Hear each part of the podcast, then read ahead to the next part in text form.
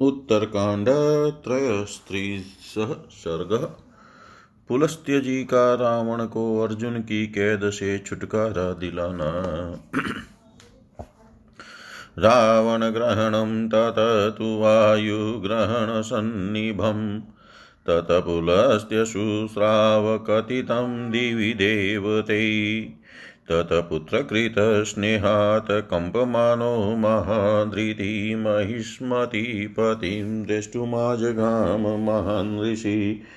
स वायुमार्गमास्ताय वायुतुल्यगति द्विजपुरीं महिष्मतिं प्राप्तो मनः सम्पातविक्रमः।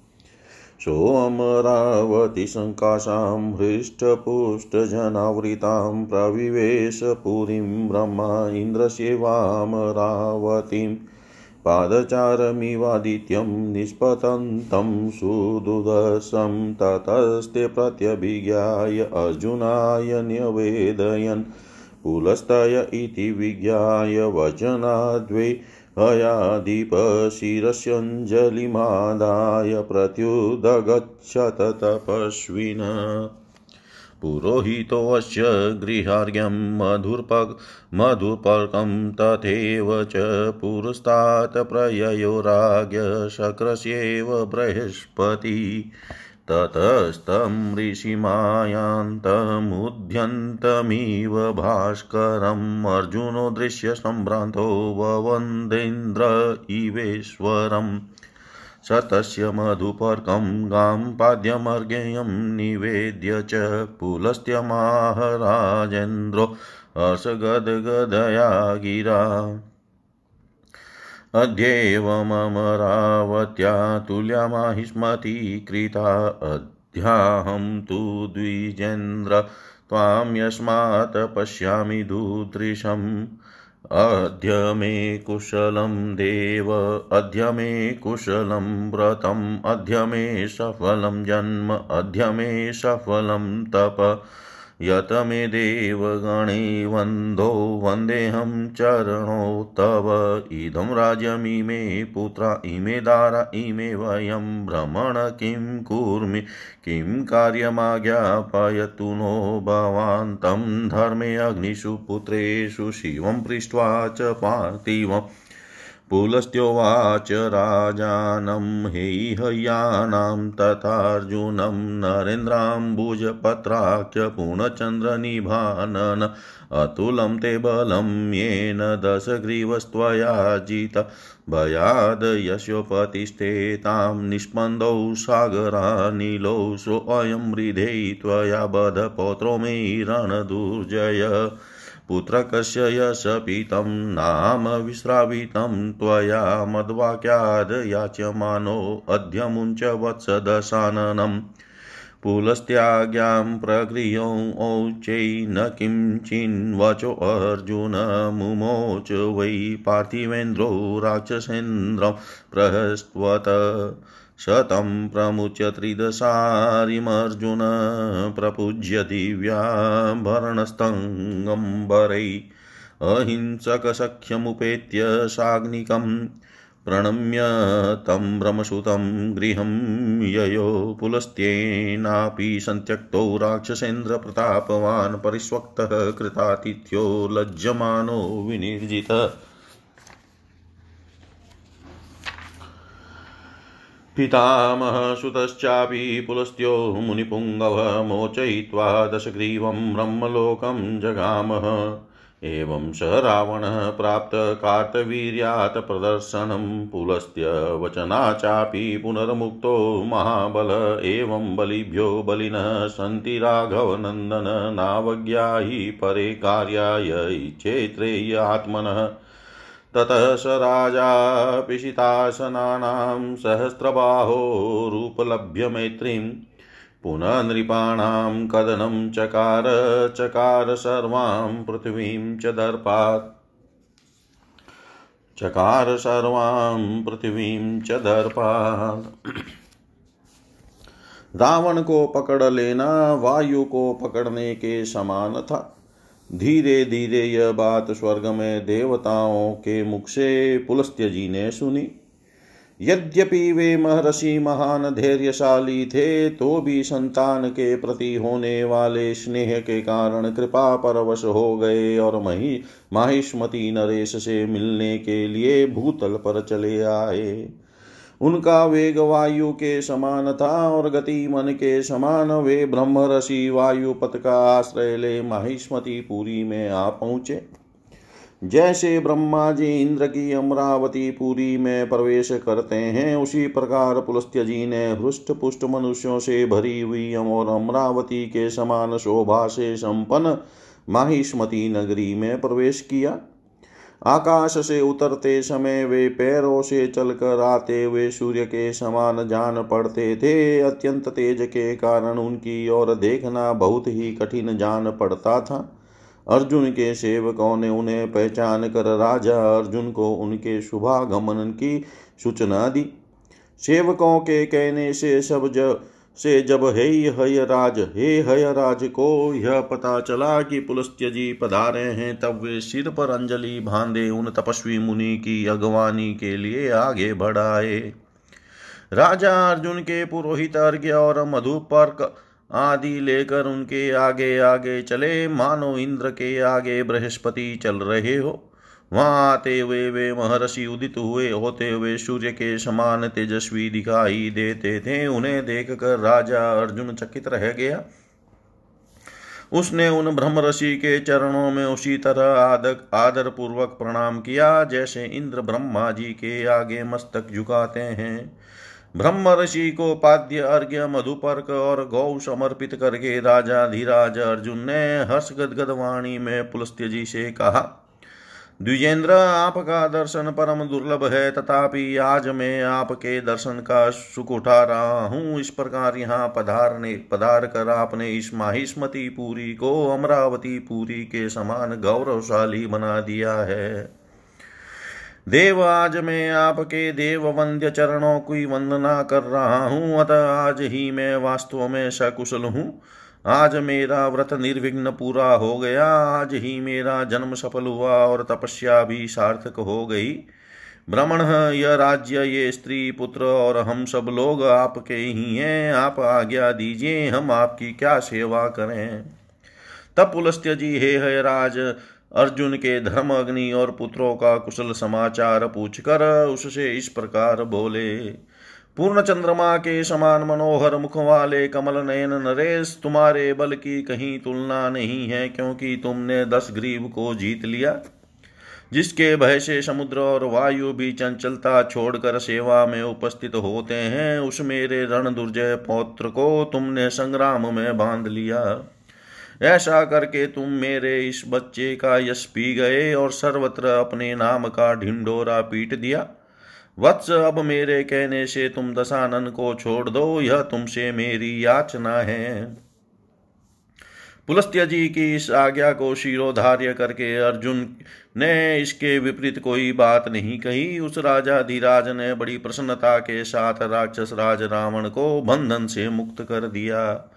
उस देवद्रोही राक्षस को बंधन मुक्त करके अर्जुन ने दिव्य आभूषण माला और वस्त्रों से उसका पूजन किया और अग्नि को साक्षी बनाकर उसके साथ ऐसी मित्रता का संबंध स्थापित किया, जिसके द्वारा किसी की हिंसा न हो। अर्थात उन दोनों ने यह प्रतिज्ञा की कि हम लोग अपनी मैत्री का उपयोग दूसरे प्राणियों की हिंसा में नहीं करेंगे। इसके बाद ब्रह्मपुत्र पुलस्त्य जी को प्रणाम करके राजा अर्जुन अपने घर को लौट गया। इस प्रकार अर्जुन द्वारा आतिथ्य सत्कार कर, करके छोड़े गए प्रतापी राक्षस राज रावण को पुलस्त्य जी ने हृदय से लगा लिया, परंतु वह पराजय के कारण लज्जित ही रहा। दस ग्रीव को छुड़ाकर ब्रह्मा जी के पुत्र मुनिवर पुलस्त्य जी पुनः ब्रह्मलोक को चले गए। इस प्रकार रावण को कार्तवीर्य अर्जुन के हाथ से पराजित होना पड़ा था और फिर पुलस्त्य जी के कहने से उस महाबली राक्षस को छुटकारा मिला था। रघुकुल नंदन इस प्रकार संसार में बलवान से बलवान वीर पड़े हुए हैं। अतः जो अपना कल्याण चाहे, उसे दूसरों की अवहेलना नहीं करनी चाहिए। सहस्त्र बाहु की मैत्री पाकर राक्षसों का राजा रावण पुनः घमंड से भरकर सारी पृथ्वी पर विचरने और नरेशों का संहार करने लगा। त्यार से श्रीमद रामायणी, वाल्मीकि आदिकाव्ये उत्तरकाण्डे त्रयस्त्रीसंसर्ग। सर्वं श्रीशां सदाशिवार्पणम् अस्तु। विष्णवे नमः विष्णवे नमः विष्णवे नमः। चतुस्त्रीस सर्ग वाली के द्वारा रावण का पराभव तथा रावण का उन्हें अपना मित्र बनाना। अर्जुनेन विमुक्तस्तु रावणो राक्षसाधिपः चचार पृथिवीं सर्वामणिर्वणस्तथा कृत। राक्षसं वा मनुष्यं वा शृणुते यं बलादिकं रावणस्थं समासाद्य युधे हव्यतिदर्पित। तदकदाचित् किष्किन्धां नगरीवालिपालितां गत्वा आहव्यति युधाय वालिनं हेममालिनम्। ततस्तु वानरामात्यास्तारस्तारा पिता प्रभु उवाच वानरो वाक्यं युधो प्रेप्सु उपागतम्।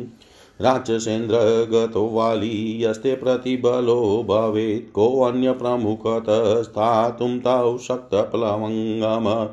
चतुर्भ्योऽपि समुद्रेभ्यः सन्ध्यामन्वास्य रावण इदं मुहूर्तमायाति बा वालितिष्ठमुहूर्तकम्। एतानस्ति च यान् पश्य एते शङ्खपाण्डुराः युधार्थिनामिमे राजनवानराधिपतेजसा। यद्वामृतरसपितस्त्वया रावणराक्षस तदा वालिनमासाद्य तदन्तं तव जीवितम्। पश्येदानीं जगचित्रमिमं विस्रवशसुत इदं मुहूर्तं तिष्ठस्त तिष्ठस्व दुर्लभं ते भविष्यति। अथवा त्वरसे मर्तुं गच्छ दक्षिणसागरं। वालिनं द्रक्ष्यसे तत्र भूमिष्ठमिव पावक। सतुतारं विनिभतसर्य रावणो लोकरावणपुष्पकं तत्समारुह्यं प्रययो दक्षिणार्णवम् तत्र हेमगिरिप्रख्यं तरुणार्कनिभाननं, रावणो वालिनं दृष्ट्वा सन्ध्योपासनतत्परम् पुष्पकादवरुह्याथ रावणोऽञ्जनसन्निभ ग्रहीतुं वालिनं तूर्णं निःशब्दपदमव्रजत। यदृच्छया तदा दृष्टो वालिनापि स रावण पापाभिप्रायकं दृष्ट्वा चकार न तु सम्भ्रमम् शशमालक्ष्य सिंहो वापनगं गरुडो यथा न चिन्तयति तं वाली रावणं पापनिश्चयं। जिगृक्षमाणां माणमायान्तं रावणं पापचेतसं कक्षावलम्बिनं कृत्वा गमिष्ये तृणमहाणवान् रक्षयन्तरीं ममाङ्गस्तम् तं स्त्रशदूरकराम्बरं लम्बमानं दशग्रीवं गरुडस्येबपन्नगम् इत्येवं मतिमास्ताय वालिमौनमुपास्थितजपन वै निगमान मन्त्रास्तस्थो पर्वतराडिव तावन्योन्यं जिघृक्षन्तौ हरिराक्षसपार्थिवो प्रयत्नवन्तौ तत्कर्म इह तु बलदर्पितो हस्तग्राहं तु तं मत्वा पादशब्देन रावणं पराङ्मुखोऽपि जग्राह वालिसर्पमिवाण्डज ग्रहीतु कामं तं गृह्यं रक्षसामीश्वरं हरिकमुत्पपात वेगेन कृत्वा कक्षावलम्बिन ते तं च पीडयमानं तु वितदन्तं नखे मुह जहार रावणं वालिपवनस्थो यदं यथा अथ ते राक्षसामात्याहि माणे दशानने मुमोक्ष ईश्वो वालिं रवमाणा अभिद्रुता। अनवीयमानस्तैवाली भ्राजते अम्बरमध्यगः अनवीयमानो मेघो घेरम्बरस्त इवांशुमान् ते शक्नुवन्त सम्प्राप्तुं वालिनं राक्षसोत्तमा, तस्य बाहुरुवेगेन परिश्रान्ता वयवस्थिता। वालिमार्गादपाक्रामणपर्वतेन्द्रापि गच्छत, किं पुनः जीवनप्रेप्सु बिभ्रद वै मांसशोणितम् अपक्षिगणसम्पातान् वानरेन्द्रो महाजव क्रमश सागरान् सर्वान् सन्ध्याकालमवदन् वन्दत सम्पूज्यमानो यातस्तु खचरे खचरोत्तम पश्चिमं सागरं वालीयाजगाम शरावण तस्मिन् सन्ध्यामुपासित्वा स्नात्वा जपत्वा च वानर। उत्तरं सागरं प्रायाद वहमानो दशाननं बहुयोजनसहस्रं वहमानो माहरि। वायुवच, मनोवच, जगाम सहशत्रुना। उत्तरे सागरे सन्ध्यामुपासित्वा दशाननं वहमानो अगमदवाली पूर्वं वैश महोदधिं ततरा तत्रापि सन्ध्यामन्वास्य वाश्वविसहरीश्वर किष्किन्दाभ्य किष्किन्धामभितो गृहं रावणं पुनरागम चतुष्वपि समुद्रेषु सन्ध्यामनवास्यमानर रावणोद्वन् श्रान्त किष्किन्धोपवने अपतत् रावणं तु मुमोचात् स्वकक्षात् कपिशतं कुत त्वमिति चोवाच प्रहसन रावणं मुहुः तु महद्गत्वा श्रमलोलनिरीक्षण राक्षसेन्द्रौ हरीन्द्रं तमिदं वचन ब्रवीत् वानरेन्द्र महेन्द्राभ राक्षसेन्द्रौ अस्मि रावण युद्धेप्सुरिह सम्प्राप्त स चाध्यासादितस्त्वया अहो बलमहो वीर्यमहो गाम्भीर्यमेव च। येनाहं पशुवदगृहं भ्रामितश्चतुरो अर्णवान् एवं श्रान्तवदवीरशीघ्रमेव च वानर माँ चैवा ओध्वमानस्तु कोऽन्यो वीरो भविष्यति त्रयाणामेव भूतानां गतिरेषा प्लवङ्गम मनो अनिलसुपर्णानां तव चात्र न संशय। सोऽहं दृष्टबलस्तुभ्यमिच्छामि हरिपुङ्गव त्वया सह चिरं सङ्ख्यं सुस्निग्धं पावकाग्रत। दाराः पुत्राः पुरं राष्ट्रं भोगाच्छादन् भोजनं सर्वमेवाविभक्तं नौ भविष्यति हरीश्वर तत्प्रज्वालयित्वाग्निं तावुभौ हरिराक्षसो भ्रातृत्वमुपसम्पन्नो परिष्वज्य परस्परम् अन्योन्यं लम्बितकरो ततस्थो हरिराक्षसो किष्किन्दां विशतु हृष्टौ सिंहो गिरिगुहामिव स तत्र माशमुषितसुग्रीव इव रावण। अमातिरागतैनीतस्त्रैलोक्योत्साधनार्थिभिः एवमेतत्पुरावृतं वालिना रावणप्रभो धर्षितश्च वृतश्चापि भ्राता पावकसन्निधो बलमप्रतिमं रामवालिनोऽभवदुत् उत्तम सोऽपि त्वया विनिदग्धशलभो वनिना यथा सोऽपि त्वया विनिदग्धशलभो वनिना यथा ये आदिकाव्ये उत्तरकाण्डे चतुस्त्रिसर्ग अर्जुन से छुटा, छुटकारा पाकर राक्षस राज रावण निर्वेद रहित हो पुनः सारी पृथ्वी पर विचरने लगा। राक्षस हो या मनुष्य, जिसको भी वह बल में बढ़ा चढ़ा सुनता था, उसी के पास पहुंचकर अभिमानी रावण उसे युद्ध के लिए ललकारता था। तदनंतर एक दिन वह वाली द्वारा पालित किस्किंदापुरी में जाकर स्वर्णमाला धारी वाली को युद्ध के लिए ललकारने लगा।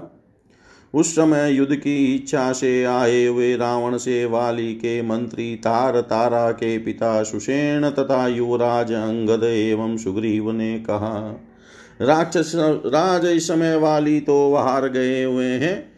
वे ही आपकी जोड़ के हो सकते हैं। दूसरा कौन वानर आपके सामने ठहर सकता है? रावण चारों समुद्रों से संध्योपासन करने वाली, करके वाली अब आते ही होंगे। आप दो घड़ी ठहर जाइए। राजन देखिए, ये जो शंख के समान उज्ज्वल हड्डियों के ढेर लगे रहे, लग रहे हैं, ये वाली के साथ युद्ध की इच्छा से आए हुए आप जैसे वीरों के ही हैं। वानर राज वाली के तेज से ही इन सब का अंत हुआ है। राक्षस रावण, यदि आपने अमृत का रस पी लिया हो तो भी जब आप वाली से टक्कर लेंगे, तब वही आपके जीवन का अंतिम क्षण होगा। विश्रवा कुमार वाली, संपूर्ण आश्चर्य के भंडार हैं। आप इस समय इनका दर्शन करेंगे। केवल इसी मुहूर्त तक उनकी प्रतीक्षा के लिए ठहरिए, फिर तो आपके लिए जीवन दुर्लभ हो जाएगा। अथवा यदि आपको मरने के लिए बहुत जल्दी लगी हो तो दक्षिण समुद्र के तट पर चले जाइए। वहाँ आपको पृथ्वी पर स्थित हुए अग्निदेव के समान वाली का दर्शन होगा। तब लोगों की को रुलाने वाले रावण ने तार को भला बुरा कहकर पुष्पक विमान पर आरूढ़ हो दक्षिण समुद्र की ओर प्रस्थान किया। वहाँ रावण ने स्वर्णगिरी के समान ऊँचे वाली को संध्योपासन करते हुए देखा। उनका मुख प्रभात काल के सूर्य की भांति अरुण प्रभा से उद्भाषित हो रहा था। उन्हें देख कर काजल के समान काला रावण पुष्पक से उतर पड़ा और वाली को पकड़ने के लिए जल्दी जल्दी उनकी ओर बढ़ने लगा। उस समय वह अपने पैरों की आहट नहीं होने देता था। देव योग से वाली ने भी रावण को देख लिया, किंतु वे उसके पापपूर्ण अभिप्राय को जानकर भी घबराए नहीं। जैसे सिंह खरगोश को और गरुड़ सर्प को देखकर भी उसकी परवाह नहीं करता, उसी प्रकार वाली ने पाप पूर्ण विचार रखने वाले रावण को देख कर भी चिंता नहीं की। उन्होंने यह निश्चय कर लिया था कि जब पापात्मा रावण मुझे पकड़ने की इच्छा से निकट आएगा, तब मैं इसे कांख में दबाकर लटका दूँगा, लटका लूँगा और इसे लिए दिए शेष तीन महासागरों पर भी हो जाऊँगा। इसकी जांग, हाथ, पैर और वस्त्र खिसकते होंगे। यह मेरी कांख में दबा होगा और उस दशा में लोग मेरे शत्रु को गरुड़ को के पंजे में दबे हुए सर्प के समान लटकते देखेंगे। ऐसा निश्चय करके वाली मौन ही रहे और वैदिक मंत्रों का जप करते हुए गिरिराज सुमेरु की भांति खड़े रहे। इस प्रकार बल के अभिमान से भरे हुए वे वानर राज और राक्षस राज दोनों एक दूसरे को पकड़ना चाहते थे। दोनों ही इसके लिए प्रयत्नशील थे और दोनों ही वह काम बनाने की घात में लगे थे। रावण के पैरों की हल्की सी आहट से वाली यह समझ गए कि अब रावण हाथ बढ़ाकर मुझे पकड़ना चाहता है। फिर तो दूसरी और मुँह किए होने पर भी वाली ने उसे उसी तरह सहसा पकड़ लिया, जैसे गरुड़ सर्प को दबोच लेता है। पकड़ने की इच्छा वाले उस राक्षस राज को वाली ने स्वयं ही पकड़कर अपनी कांख में लटका लिया और बड़े वेग से आकाश में उछले। रावण अपने नखों से बारंबार वाली को बकोटता और पीड़ा देता रहा तो भी जैसे वायु बादलों को उड़ा ले जाती है, उसी प्रकार वाली रावण को बगल में दबाए लिए फिरते थे। इस प्रकार रावण के हर लिए जाने पर उसके मंत्री उसे वाली से छुड़ाने के लिए कोलाहल करते हुए उनके पीछे पीछे दौड़ते रहे।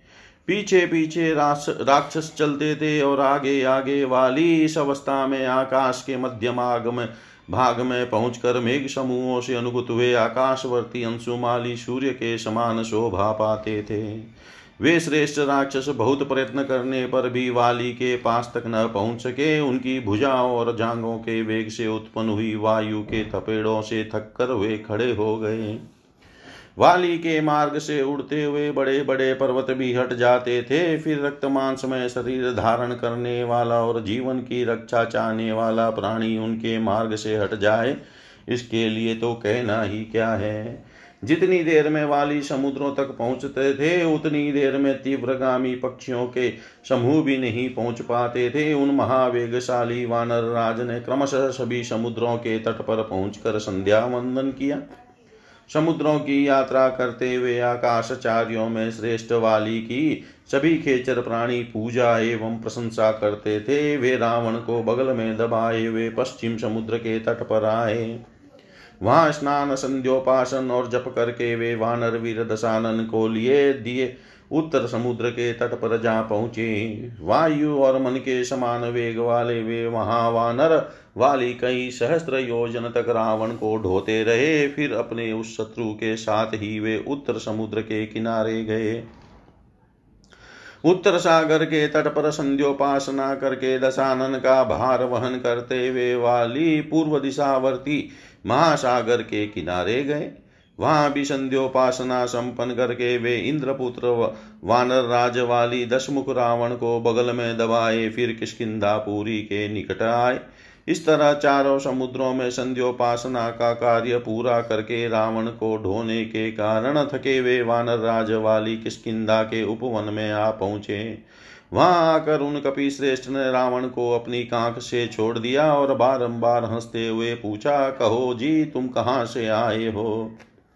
रावण की आँखें श्रम के कारण चंचल हो रही थी। वाली के इस अद्भुत पराक्रम को देखकर उसे महान आश्चर्य हुआ और उस राक्षस राज ने उस वानर राज से इस प्रकार कहा, महेंद्र के समान पराक्रमी वानरेंद्र, मैं राक्षसेंद्र रावण हूँ और युद्ध करने की इच्छा से यहाँ आया था, सो वह युद्ध तो आपसे मिल ही गया।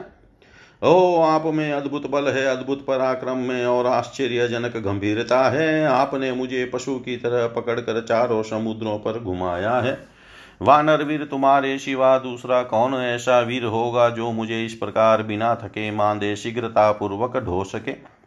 वानर राज, ऐसी गति तो मन वायु और गरुड़ इन तीनों भूतों की ही सुनी गई है। निसंदेह, इस जगत में चौथे आप भी ऐसे तीव्र वेग वाले हैं। कपि श्रेष्ठ मैंने आपका बल देख लिया। अब मैं अग्नि को साक्षी बनाकर आपके साथ सदा के लिए स्नेहपूर्ण मित्रता कर लेना चाहता हूँ।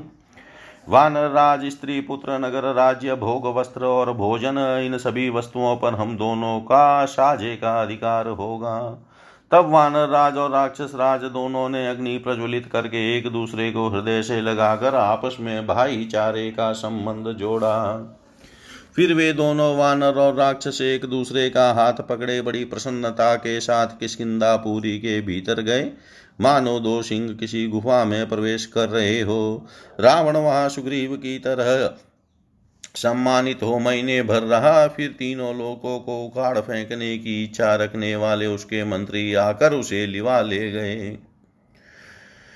प्रभो, इस प्रकार यह घटना पहले घटित हो चुकी है। वाली ने रावण को हराया और फिर अग्नि के समीप उसे अपना भाई बना लिया। श्री राम वाली में बहुत अधिक और अनुपम बल था, परंतु आपने उसको भी अपनी बाण अग्नि से उसी तरह दग्ध कर डाला, जैसे आग पतिंगे को जला देती है। इस प्रकार श्री वाल्मीकि निर्मित आर्ष रामायण आदि काव्य के उत्तराखंड में चौतीसवां सर्ग पूरा हुआ।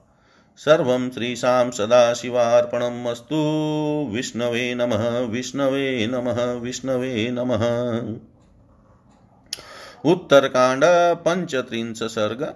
हनुमान जी की उत्पत्ति, शेषवावस्था में इनका सूर्य राहु और ऐरावत पर आक्रमण। इंद्र के वज्र से इनकी मूर्छा, वायु के कोप से संसार के प्राणियों को कष्ट और उन्हें प्रसन्न करने के लिए देवताओं सहित ब्रह्मा जी का उनके पास जाना। अपृचत तदा रामो दक्षिणाशास्त्रयं मुनिं प्राञ्जलिविनयोपेत इदमाह वचोऽतवत् अतुलं बलमेतद्वै वालिनो रावणस्य च न त्वेताभ्यामनुमता समं त्वितिमतिर्मम।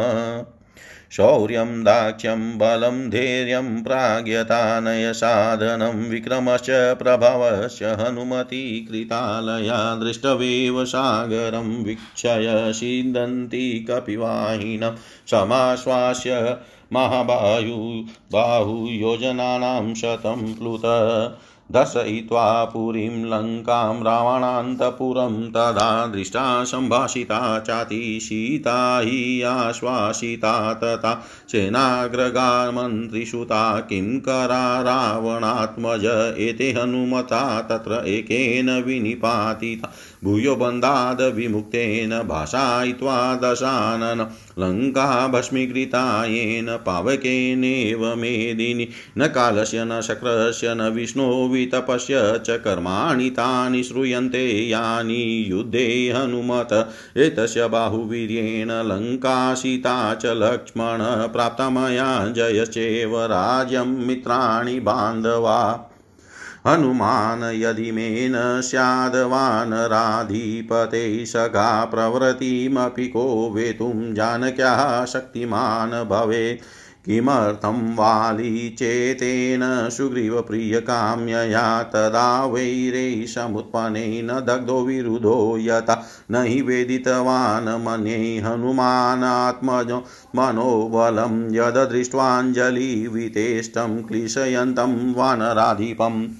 एतन्मे भगवन् सर्वं हनुमतिमहामुने विस्तरेण यथा तत्त्वं कथयामरपूजिता। राघवस्य वच श्रुत्वा हेतुयुक्तं ऋषिस्तत हनुमतः समक्षं तमिदं वचनब्रवीत् सत्यमेतदरघुश्रेष्ठ यद्ब्रवीषि हनुमति न बले विद्यते। तुल्यो न गतो न मतो पर अमोघशापै शापस्तु दतोऽस्य मुनिभिः पुरा न वेता हि बलं सर्वं बलिशनै।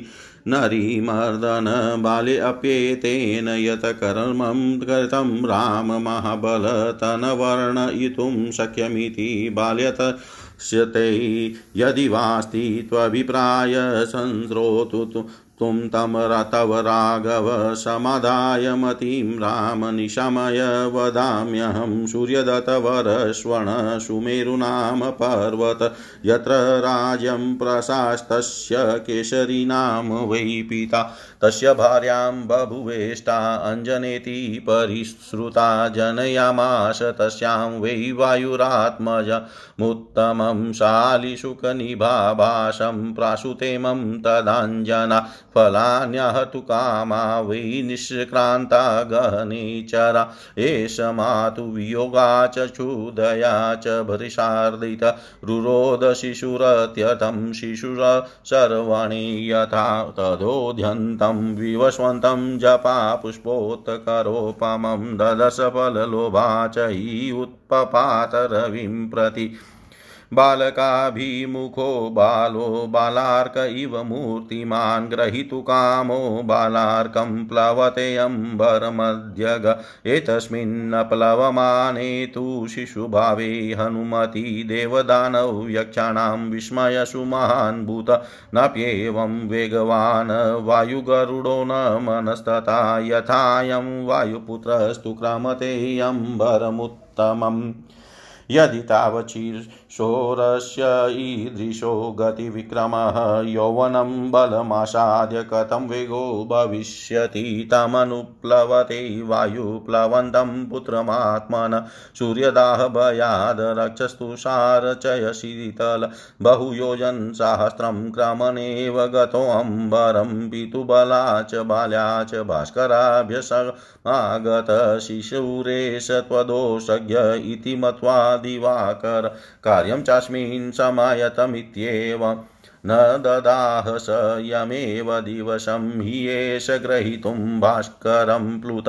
तमेव दिवसं राहुर्जिगृ क्षति दिवाकरम् अनेन च परामृष्टो राहुसूर्यरथोपरि अपक्रान्तस्ततस्त्रस्तो राहुश्चन्द्रार्कमर्दन इन्द्रस्य भवनं गत्वा सरोषसिंहिकासुत अब्रवीद भ्रुकुटिं कृत्वा देवं देवगणैवृतं बुभुक्षापनयं दत्त्वा चन्द्रार्को मम वासव किमिदं तव त्वया दत्तमन्यस्य बलवृत्रहन्। अध्याहं पूर्वकाले तु जिगृक्षु सूर्यमागत अथान्यो राहुरासाद्य जग्राह सहसारविं स राहो वचनं श्रुत्वा वासवसम्भ्रमान्वित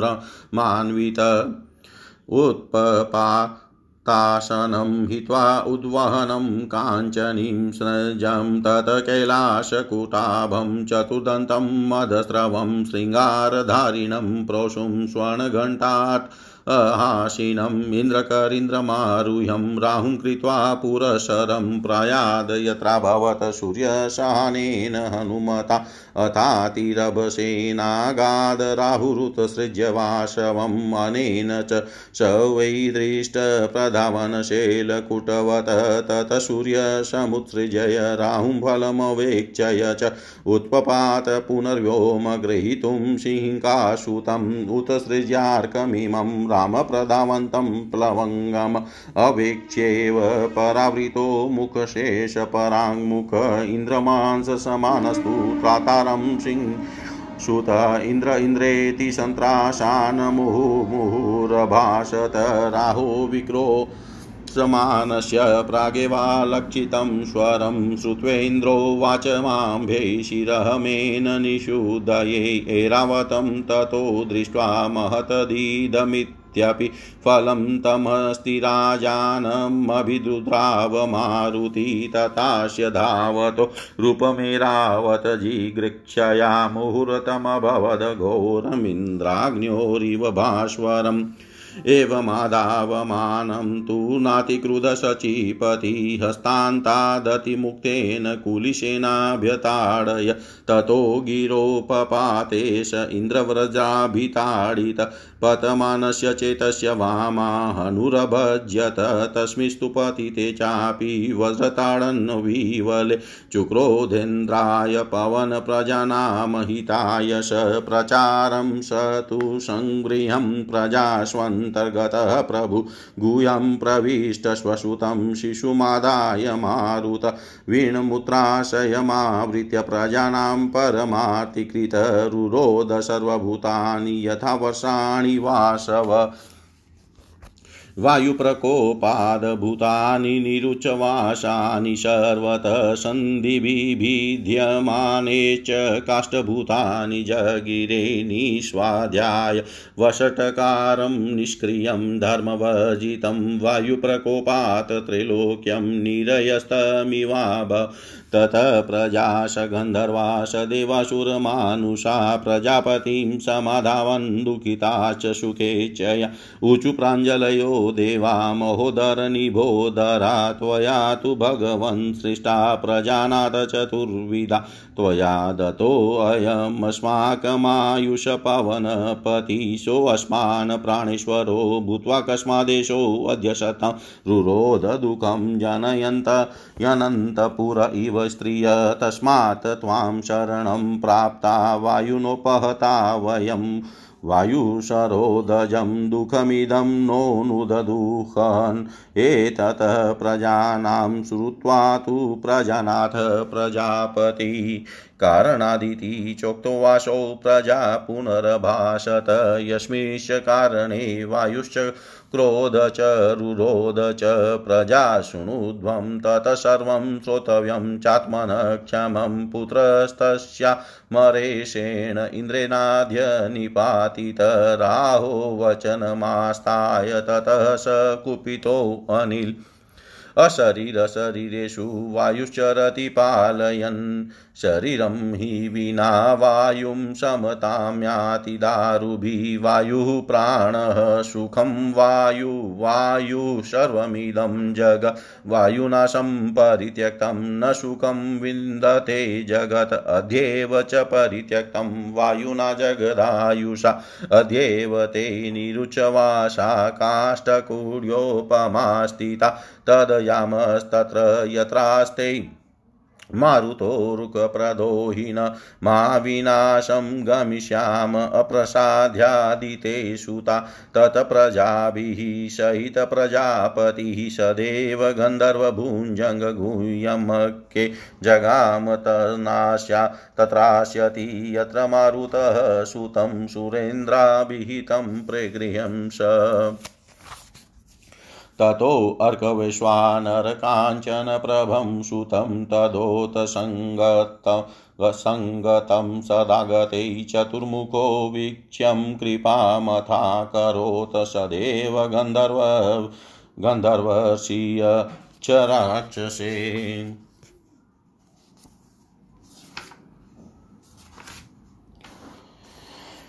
तब भगवान श्री राम ने हाथ जोड़कर दक्षिण दिशा में निवास करने वाले अगस्त्य मुनि से विनय पूर्वक यह अर्थयुक्त बात कही। महर्षि, इसमें संदेह नहीं कि वाली और रावण के इस बल की कहीं तुलना नहीं थी, परंतु मेरा ऐसा विचार है कि इन दोनों का बल भी हनुमान जी के बल की बराबरी नहीं कर सकता था।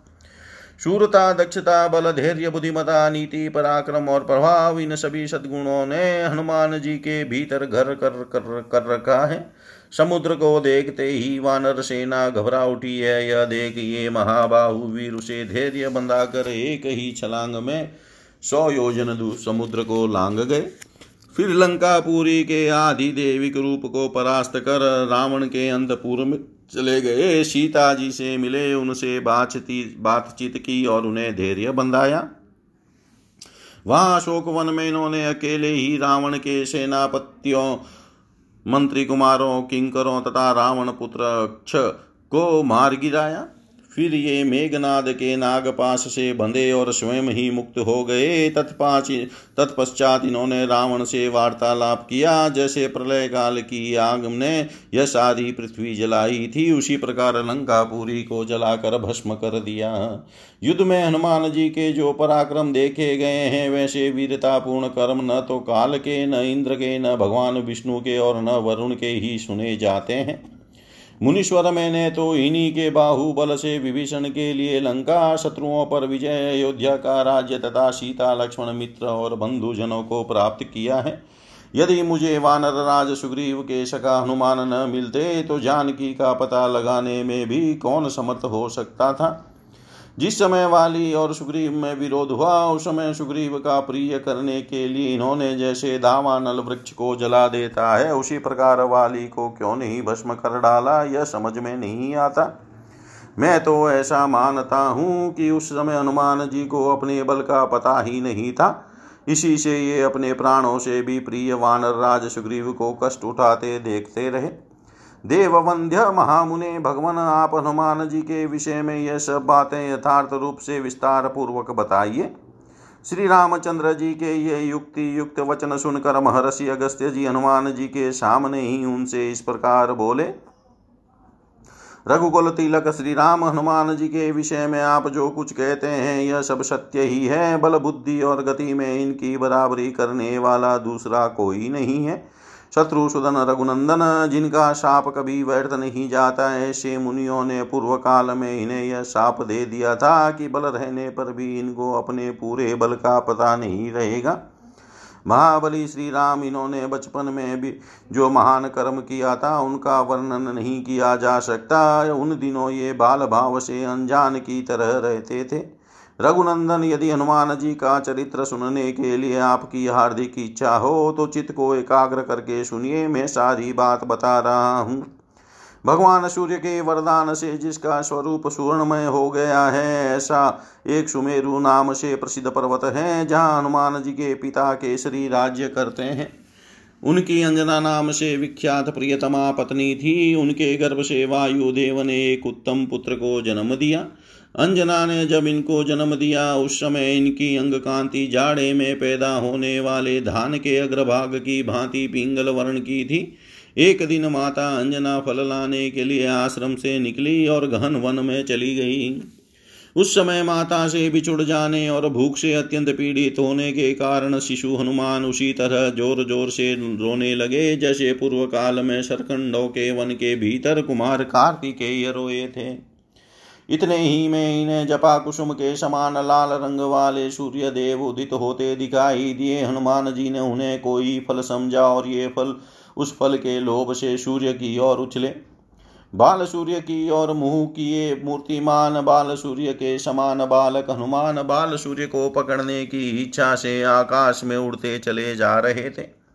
शशवावस्था में हनुमान जी जब इस तरह उड़ रहे थे, उस समय उन्हें देख कर देवताओं, दानवों तथा यक्षों को बड़ा विस्मय हुआ। वे सोचने लगे, यह वायु पुका पुत्र जिस प्रकार ऊँचे आकाश में वेग पूर्वक उड़ रहा है, ऐसा वेग न तो वायु में है, न गरुड़ में है और न मन में ही है। यदि बाल्यावस्था में ही शिशु का ऐसा वेग और पराक्रम है तो यौवन का बल पाकर इसका वेग कैसा होगा? अपने पुत्र को सूर्य की ओर जाते देख उसे दाह के भय से बचाने के लिए उस समय वायुदेव भी बर्फ़ के ढेर की भांति शीतल होकर उसके पीछे पीछे चलने लगे।